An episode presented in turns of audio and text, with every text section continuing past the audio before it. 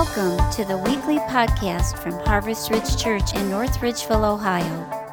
Our heart's desire is that you would grow in your love and devotion to Jesus Christ, and that these messages will strengthen your daily walk. For more information about our church, visit us on the web at w w w dot harvest ridge dot net. It's good to see everybody this morning. Good to see if you're joining online today. Um, I just got my degree in skydiving. Yeah, but I had to drop out to graduate.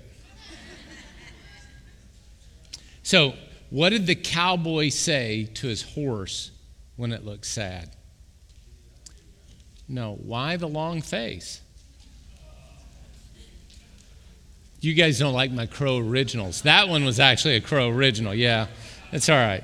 I got an uh, out of it. That means it was a good joke. You know, horses have long faces. Anyway, sorry. Ah, goodness. You know, words are important. Did y'all know that? Words communicate what we think and what we feel, and they communicate very well. So uh, just a couple things about words. Um, you know, how you use words really matter, and um, actually how you hear words matter. Anybody ever been in a, a discussion with someone and you said something, but they heard exactly the opposite of what you said? If you're married, the answer is yes, like this morning on the way to church, right? So what happens on a regular basis is you communicate one thing you think with your words, but you're communicating something else. So words are very, very, very important. As a matter of fact, I'm going to give you a little sentence, and you're going to you're going to get think in your brain, what does this sentence mean? All right, you ready? I'm mad about my flat. I'm mad about my flat. Now, if you're an American, you probably had a thought, but I'll I'll come back to that. But if you're British and you're mad about your flat or whatever the word they Irish, uh, I guess I can't I can't get a British. I went to an Irish. I'm mad about my flat because the only thing I know is, uh, and that's a bad Irish too. How about if I don't do any more like, uh, yeah. Only the only accent I know is one I grew up with down south. There you go. Yeah, yeah. Now, I'm mad about my flat. If you're British, what you're saying is, is I'm I really like I really like my apartment. But if you're an American and you say I'm mad about my flat, you probably had a flat tire on the way to work or way to church or somewhere you wanted to go, right? So the exact same words through two different lenses means something different. And that's the reason we've really been focusing for the last uh, few weeks on what words mean. Because quite honestly, if I had your understanding of who God is, just to use a word, I might not worship him either. I might have an attitude with him too. So what do we think about when we think about God? And the words we've been using to describe the nature and character of God are described on purpose in a way to help us understand what the Bible means, what we mean when we talk about God, and what the words actually mean. So we're talking, we talked about God as good and what good means, and that how God uh, uh, God is good. And, and it, a guy said to Jesus one day, he said, um, uh, let me see. Um, good teacher. And Jesus said, what do you mean, good teacher? There's no one good but God alone. Are you calling me God? Which I thought was interesting. Then we talked about how Jesus is true, how God is true, not ninety-nine percent true, not ninety percent truth, because that's what Satan does. Satan will mix a little bit of truth with a little bit of lie, and he'll deceive you with that. And you do it to yourself all the time, a little truth with a little lie. But God is true, one hundred percent complete. He sees all angles and is always true. Then we talked about how God is hope and how we have a hope that's rooted not in the things of this earth, but we have a hope that's rooted in an eternal dwelling in heaven in the very presence of God, and that all hope comes from God. And then we talked about God is love. And this is one, I, I've had some feedback on my sermon I preached on Easter about God is love. And I, I swear, half the people who heard the sermon did not hear what I was saying love was. So I want to redefine love for you, all right? You ready? Love is when you're loyal and committed to the object of your love, and you want their best.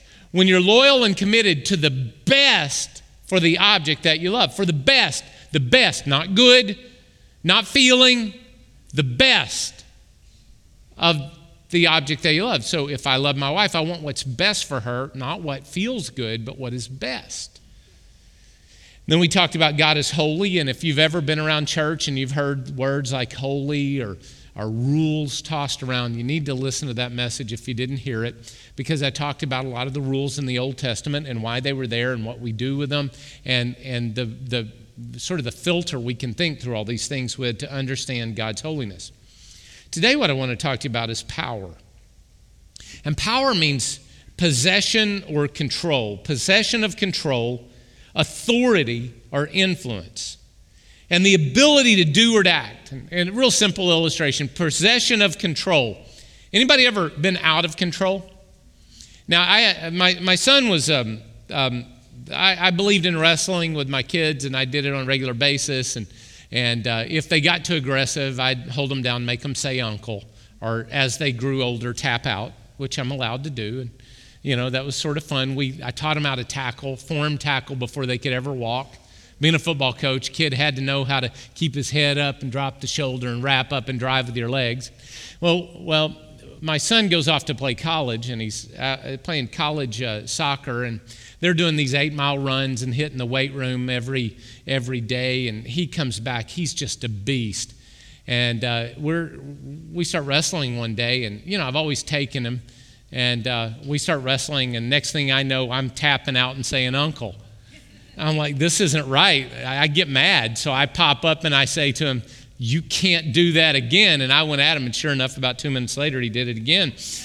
And I found out what it was like to lose the power of control. The control is, possession of control is power. And in those moments, I was powerless because he had exhibited control over me. Y'all, y'all following what I'm saying? And, and power has to do with the ability to control. And some of us, the big problem we have in life is we're constantly trying to exhibit power over people God never told us to exhibit power over. And over situations we're not supposed to exhibit power over. So we're frustrated all the time because we're trying to get control over something that you don't have the authority to control. All right. So would you stand to your feet in honor of God's word today? We're at Psalm one forty-seven, verse five. Psalm one forty-seven, verse five. I think y'all could probably memorize this one too. You think we can say this out loud together? What is it, like seven words, eight words? You can handle eight words, right? All right, great is our Lord and mighty in power. Could you say it again? Great is our Lord and mighty in power. Well, God, we pray that today you would speak to us about your great power, and we would trust you, and we would entrust to the, your control, the things that you want to control, and we would let go of the things we cannot control. In the name of Jesus, we pray it. Amen. Amen. Now, before you move, before you move, I'm, I'm going to give you an, a practical example today. I have things that are within my control and things that are not in the power of my control. And I cannot control the fact I'm a slob, and during communion, I spilled red juice on my white shirt. And I want to change it, and I want to fix it. But you know what? I got to preach. I can't fix it. Anybody ever been there? Yeah. You want to fix it, and you just can't do anything about it. Anybody ever been there? Today, right? Right? I want to fix it. I can't. Because I like things a certain way, and it's not that way, and it bugs me. So you know what? You know what you do in those moments? I'll tell you what you do. You say, hey, look, I got a spot on my shirt, and you move on with life. I just gave some of you a real powerful, powerful tool. Just call out what you can't control and move on with life. Wouldn't that be really good? Yeah, there's lots of things you can't control, right? So let's just move on with life. Let's trust God. What? Some things are not worth worrying about. And about half of what kept you awake last night wasn't worth worrying about in the first place. So why don't you do this? Why don't you turn to somebody and give them a big smile? Because everybody needs a smile. A smile makes you feel better. Big smile. Come on, smile. Everybody gets a smile today. There you go. If you're online, here's your smile. There you go. And then you can be seated. You, you, if you didn't smile at somebody, I'm going to have to come out there and grab you and smile you. All right. Everybody needs to know they're welcome, right? Yeah, always. Hey, if you're ever walking around church, you see somebody you don't know, give them a big smile whether they like it or not. Right? You know why? Because they, they need it. They came here. Somebody needs a smile, right? I can't control other things, but I can control this. Yeah? All right. Two, two statements I want to make about God's power. Number one, God's power is unlimited. Now, the Apostle Paul was a brilliant author. Brilliant, brilliant author. He, uh, he wrote some of the most incredible passages ever. First Corinthians chapter thirteen. He wrote this passage about love that everybody reads at all their weddings, and we read a couple weeks ago. It's beautiful. It's a poem. It's amazing. Uh, he also, as a single man, had to be inspired by the Holy Spirit, but he wrote the most pertinent uh, uh, phrases I've ever read regarding marriage in uh, Ephesians chapter five, where he talks about how a man needs respect and a woman needs love. And he talked about those things. And uh, wow, you had to be from God. He could also be harsh. The book of Galatians, if you don't know what harsh is, read the book of Galatians. I wish, talking about circumcision, I wish those people would go the whole way and cut the whole thing off. That's what he wrote. That's what he wrote. It's in your Bible. That's Paul, not me. It's in the Bible. If you can argue with somebody, argue with God, not me. There you go. That's pretty rough though, right? He could be harsh. But you know one thing Paul could do as well? He could be elegant. So what I'm going to do is this book of Ephesians, and we're going to look for just a second at Ephesians chapter one, verse eighteen through twenty-one, and we're going to look at some of the most elegant words ever written and some of the most elegant words that Paul ever wrote, and these are elegant words. As a matter of fact, this is, this is beautiful. I mean, it's just beautiful language. I was reading it in the Greek. It really captured me, and as I was reading it, it captured me. I realized that Paul probably broke out the thesaurus to write this, this bit. So he's praying, and he's praying for the people, and he's making a wish over them, and he prays that the eyes of their heart may be enlightened. Do you know you guys have eyes in your heart? I probably didn't realize that. But I was going through a teaching not long ago, and they were saying one of the things you can do is you can identify where feelings and thoughts and emotions are coming from, and one of the ways you can do that is, like, if it's a thought, you can touch your head. Anybody ever think a thought, but your gut's telling you something different? Yeah, like, like I know it's going to be all right, but you got that horse kick in your gut. Anybody ever been there? That you can reason how this is going to work out, but down here, there's no reasoning. Or, or maybe, maybe your heart is telling you something. Your heart, and notice how I did this when I was talking about my brain. I touched my brain, touched my belly, touched my, because there's something about the connectivity. And this might be good sometime when you're having an argument or worry time. Is it coming from my head? Is it coming from my gut? Is it coming from my heart? The gut makes me think, you know, this, I, I just have this feeling something's going to happen. My heart tells me to have faith and hope and trust. My head is telling me the way through. And maybe you want to divide some of those thoughts occasionally. Well, what Paul is doing here is he's saying, hey, listen, listen, there are some things you know in your head and there are some things you know in your gut. But deep down inside your heart, I want in your heart, I want when everything else is going crazy, when circumstances are crazy, I want you to know in your heart and your heart to be enlightened in order that you may know the hope to which he has called you, the glory or the riches of his glorious inheritance of his people, and his incredibly great what? Come on. His power, God's power. So Paul wants you to know in your heart the power of God for those of us who believe. And then he says this, um, that power is the same as the mighty strength which he exerted when he raised Christ from the dead and seated him at his right hand in the heavenly realms, far above all rule, authority, power, and dominion, and every name that is invoked, not only in the present age, but also in the age to come. So the gospel is here. He wants us to understand the power of the gospel, that Jesus was resurrected from the dead and exerts power over everything. Now, what you missed in the English, and those words were there, but you didn't really pay attention to it. So when I was reading it from the Greek, I was able to see the, the the word choice he was using, that his thesaurus was open. He was searching for new ways to say the same thing. So um, I'm, I'm going to break it down with you in the Greek, and I want you to see verse nineteen in the Greek, for example. So can you go to the next slide? And, and what is the surpassing? Now, uperbalo is, is a word. Uper means uh, beyond, and balo means to throw. So like when I throw a football, I can usually get thirty-five, forty yards of the football. But, you know, you put Brett Favre or somebody like that, or, or who's Baker Mayfield, those guys can throw eighty yards. So I throw forty, they throw eighty, and they're uper ballo beyond me by forty yards, right? They're surpassing me by forty. And what, what Paul wants us to, and this word uper ballo, to throw beyond, means that there is an ability beyond what you can imagine here. And he's saying the surpassing. That when we're talking about God's power, the first word is it's beyond what you can grasp. And then he says great, and that's megathos, and, and mega, you know, y'all get mega out of it. You understand that. We still use the word, that was mega awesome, dude. Uh, yeah, yeah, no, that was only in the eighties, sorry. So great is mega, uh, and then the next one is power, and that's dunameos.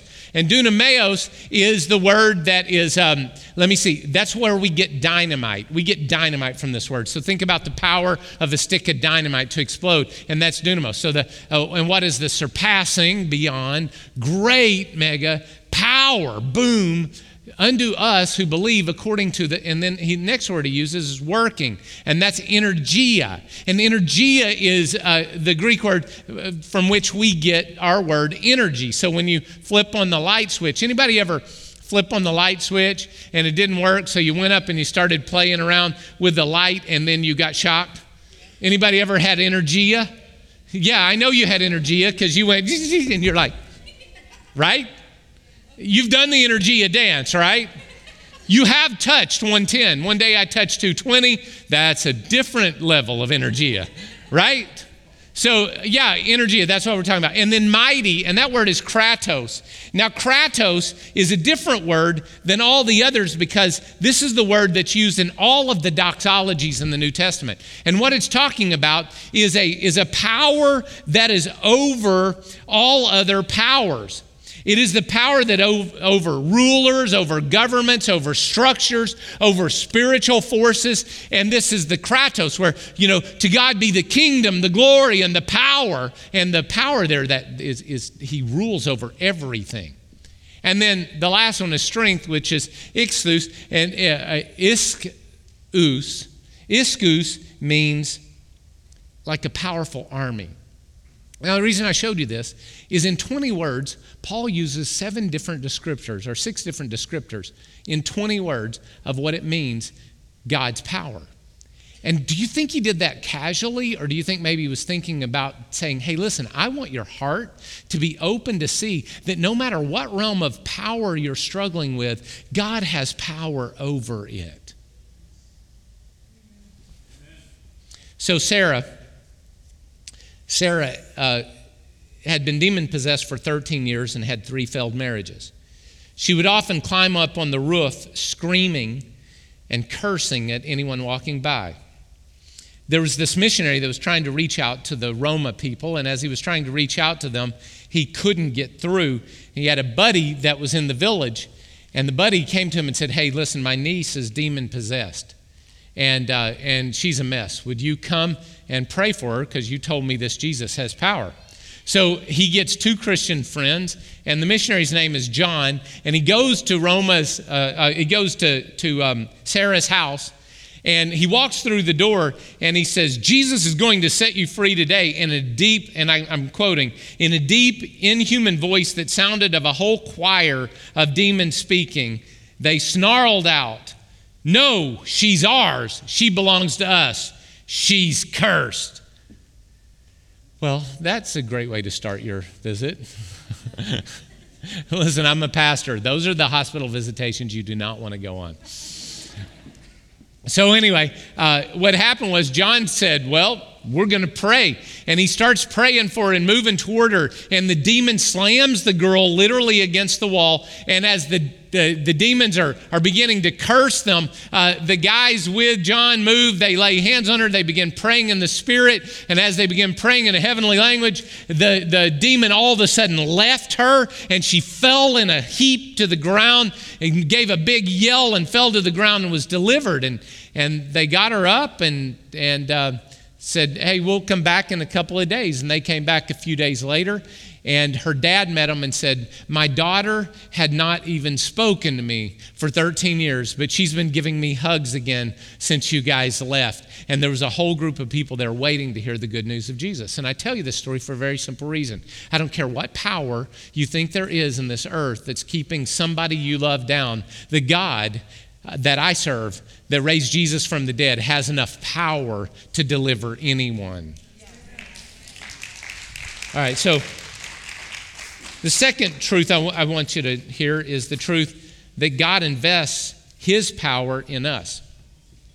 Now, to enter his kingdom, you must submit to the power of Jesus Christ, and you must submit to his wisdom, because his power is the only way you can be saved. Second Corinthians two four, my message and my preaching were not with wise and, and persuasive words, but with the demonstration of the Spirit's power, so that your faith might not rest on human wisdom, but upon God's power. And I just want to say this, that if I can talk you into getting saved, somebody else will talk you out of it. But I believe there's a God who has enough power to give you life, hope, and deliverance. And that, uh, you know, well, the story of a Vietnamese pastor. Um, He was trying to uh, plant a church in this community and was having no luck. So one afternoon, a young couple he had been witnessing to came to this pastor and, uh, and said, hey, listen, would you come pray for our son? He's dead. So their little son had died and uh, had no hope. He was dead. The pastor goes to the house, and he arrived and he prays for the child. Nothing happens. So he leaves. And And uh, uh, the next day, he's going through the same village, and they rush out and they grab him and say, come visit our son, because right after he left, the little boy was resurrected from the dead and was healthy and well. We're talking about a boy that was probably dead for four hours, uh, alive in Jesus. By the way, this pastor planted a church in that community, because you see, the demonstration of the Spirit's power is enough to convince you that the gospel is true. You don't have to be afraid, because if you if you share the love of Jesus, God says he will back it up. All right? Third, you know, so the message is confirmed by the Holy Spirit, not only acts of power, but also the Holy Spirit's conviction. Uh, First Thessalonians one five, because the gospel came to you not simply with words, but also with power and the Holy Spirit's deep conviction. And, and this is the kind of power we have. Uh, First Corinthians four twenty, for the kingdom of God is not a matter of talk, but of power. And, and what if God wants to use you for an act of power, but you don't like it? What if he wants to bring conviction through you, but it's a little difficult on you? And a lot of us, we don't, you know, we, we get this little view of, of our problems that we think God's power is there to make our lives comfortable. God's power is not there to make your life comfortable. God's power is there to accomplish God's purposes. And if he chooses to make you uncomfortable to accomplish his purposes, then we need to be submitted to that. I'll tell you the story about a guy named Speedy. The guy's name is Speedy McClendon, or Speedy Clendon. That's a picture of him there. Speedy uh, is out in Arizona. And one day, out of nowhere, he went blind. Couldn't see. His vision started fading, started fading, started fading. It was completely gone. Speedy was a follower of Jesus, but he, he didn't understand what was going on. He just lost his eyesight. So Speedy went to the doctor. He drove, I believe it was one hundred sixty-three miles is what they said in the article. It's amazing how I remember stupid stuff from an article. But it's one hundred sixty-three miles. They drive to Phoenix to go to the hospital. And when they get there, they put him in the hospital and they start running tests on him. By now, he's completely blind. And he's just having a world-class pity party about why he's there and he's blind. And God, you know, why don't you heal me? And, uh, you know, I'm never going to see my wife or kids again. I don't know what this is going to mean. How am I going to provide for them? I don't have any money. And he's just flipping out. And day two in the hospital, around noon, well, slightly after noon, the Holy Spirit speaks to him and says, tomorrow, I'm going to bring a man into your room and you're here for him. Share Jesus with him. So sure enough, the next morning, a guy comes in the room and Speedy gets up. He can't see and he maneuvers his way over. He sits down next to the guy's bed next to him and he sits down and starts sharing the love of Jesus with the guy. And as he begins to share the love of Jesus with him, the guy receives Christ into his heart. And as soon as they finished the prayer and said, amen, poof, Speedy's eyes were open and he went from darkness to total healing in one moment.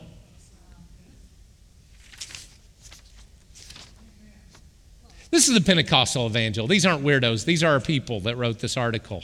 The guy was in the hospital to be blind, immediately see, and, and hearing the ruckus, another guy in the room go, comes over and gets saved as well. So Speedy said, I led two, notice he doesn't talk about God heal him from his blindness. He says, I led two people to Jesus before I was out of my pajamas. Now I'm asking you a question. What if God allows you to be in a situation where you suffer pain so that you can bring freedom to others? As a Christian, that should be an honor to us. But a lot of us see Jesus as a get out of jail free card, not a get other people out of jail free card. If you're delivered, maybe God wants to use your life and even your painful circumstance that you don't understand to bring freedom to others. Because Jesus already promised you eternal life. You've already got it. Now he wants to use you. Second Corinthians ten four. Think about this, what the story I just told. The weapons we fight with are not the weapons of this world. On the contrary, they have divine power to demolish strongholds. We have weapons that have divine power. And we're to live in this victory and power, even if it means that we make sacrifices. Second Corinthians thirteen four, to be sure, he was crucified in weakness, yet he lives by God's power. Likewise, just like Jesus, we are weak in him, yet by God's power we will live with him in our dealings with you. So our life is to be lived in power towards other. Erdem, Erdem was a, um, a man who had given his heart to Christ. And uh, he was the elder of his family and was the, the person in the lead of his family. And uh, as soon as his dad died, Erdem took over leadership, and Erdem did something. He went immediately to a family that his family had been warring against for a long time and fighting against for a long time. And his first action as the leader of his family, as a Christian, was to go to this family that they had been in these disputes with and apologize to them and ask them for forgiveness for all the wrongs they had done. Wow. Come on, we, that's power, isn't it? So Erdem goes over and he he gets things straight with this family they've been warring against. Well, guess what happened? Erdem's brother didn't like the way he was handling his new power, so as he was walking home, his brother came up and shot him four times at close range. Erdem goes to the hospital, is in a coma. The police come, are talking to the son and asking the son about pressing charges, and there Erdem is laying in a coma. His son is like, I want to know more about this power that dad had to forgive people when they did wrong. And I don't know what he would say about his brother, but I think I I think dad would probably forgive him too. And you know what? I would really like to have that kind of forgiveness in my heart. I'd like to know Jesus. And as soon as they finished praying, boom, out of the coma popped Erdem. He got well, and he not only forgave his brother, but he put his, come on. What, what, what, what am I telling you? I'm telling you real stories of real people that acted like God's power was for more than them to, to stop having a headache.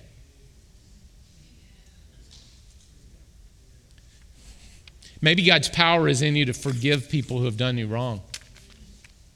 Maybe it's to set a family on a path of righteousness instead of doing the same old junk that's been done for years.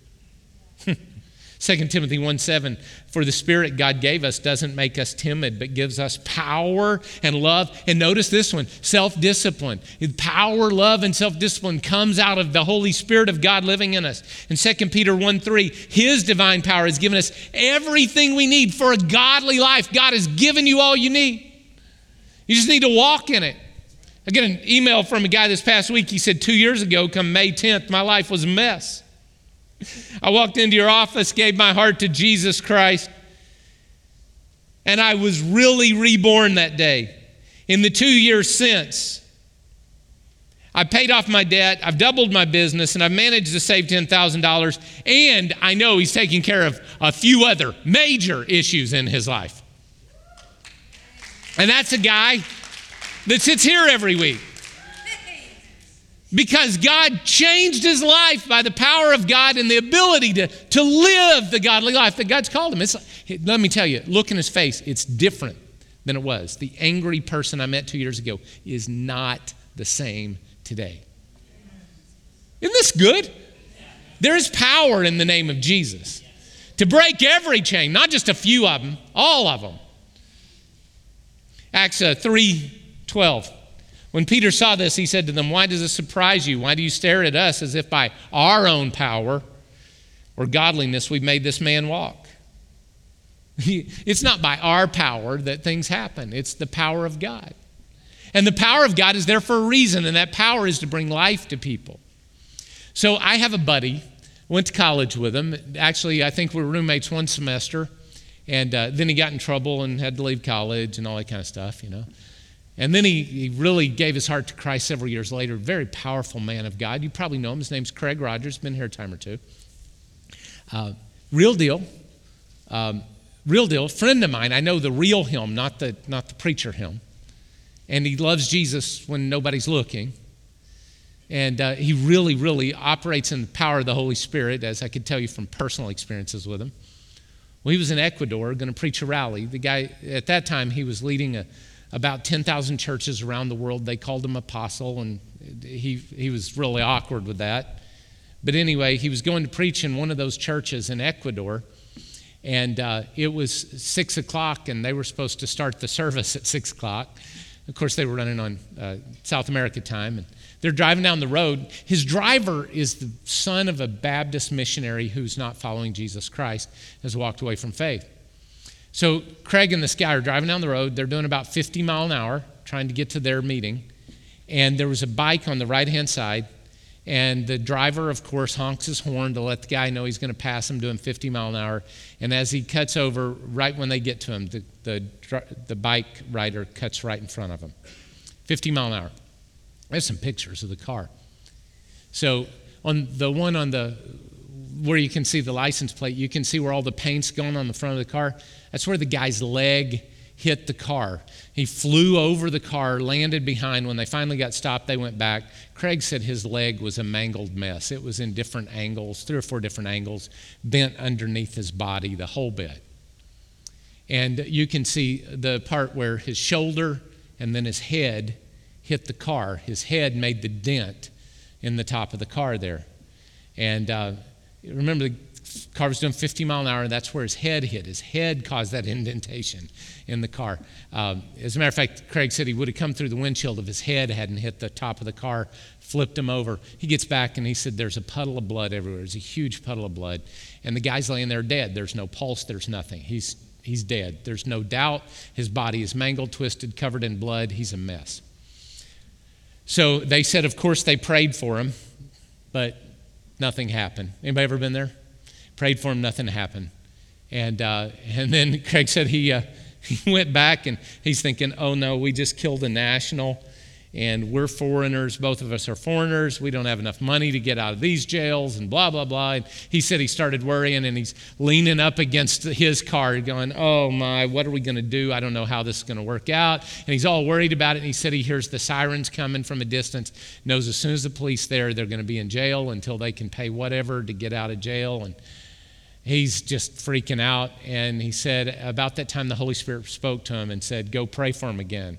He said, why would I do that? The dude's dead, and I already prayed for him, and nothing happened. He said, go pray for him again.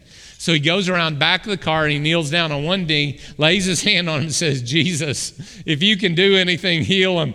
And about that time, the guy twitched. So he twitched. They picked him up. Some of the standard buyers picked him up, threw him in a car, and took him to the hospital. Well, of course, white people in Ecuador hit national. They get carted off when the cops get there. They go to jail, and they're expecting big bribes or something to get out of jail, and it's a mess. And Craig is, he said he's in trouble. And about that time, about two hours later, they're still sitting there interrogating him. And Jose, the guy they hit on the bicycle, walks through the door. Walk, literally walks through the door. He had two stitches over his left eye. Not a bruise, not a broken bone, no visible cuts, nothing. Needless to say, can you show the next picture? The next picture has the driver and Craig standing there. The driver, the ex-Baptist boy, gives his heart to Christ on the spot. as does Jose. Guys, you're worried about God having enough power to rescue from your little problem? Yeah. You're, you're worried, well, what if such and such happens, or this or that or the other? Why, why do you spend all your time worried about that? Why don't, why don't you believe that God has given you everything you need for a godly life? God has... Did, did you hear that verse? God has already given you everything you need for a godly life. You just need to put it into action. You see, you're, you're all worried about this problem, and God says, I may be using this problem to accomplish this miracle. I got a miracle this big, and you're worried about this big of a problem. Why don't you trust me with this and put it in my power? Remember, he has kratos. He has all the authority. Every power in heaven and earth, every power that has ever been named, ever will be named, every one will bow its knee to the King of Kings and the Lord of Lords. He has the power and the authority to do it all. Now, I said you're thinking about something this big because now to him who is able to do immeasurably more than what you can ask or imagine, he can do more according to his power that is at work in us, not in them, in you. God wants to work his power in you, through you, to accomplish the amazing, the impossible, because you're submitted to him. And to him be the glory. And I don't know, maybe you're here and you're thinking about, or you're watching online and you're thinking about a problem you got. And you're like, there ain't no way I can win this one. Well, welcome to the club. Maybe it's time for us to do this. Maybe it's time for us to start asking God's power to be revealed in us and through us, and for us to confess his lordship and his power and his authority and his purposes more than ours. Yeah, I believe Jesus can heal. I believe Jesus can bring lost family members back to Christ. I believe Jesus can do the impossible. He can give you a job or finances or take care of the, of the loneliness or the brokenness of your own heart, your own thinking, of your own mind. He can do those things. Do you want it? If so, I'm, we're going to sing this song. We're going to sing it three or four or five or ten or twenty times. I don't care. I got time. You got time? I got time. What I'd like you to do is I would like you, if you want the power of God to be revealed in a circumstance in your life, when we start singing this song, I want you to stand up. I want you to lift up your hands. I want you to just say, Jesus, I trust your power. I begin to focus on you and your purposes and your power in this circumstance and situation. Can you join me? Let's do it.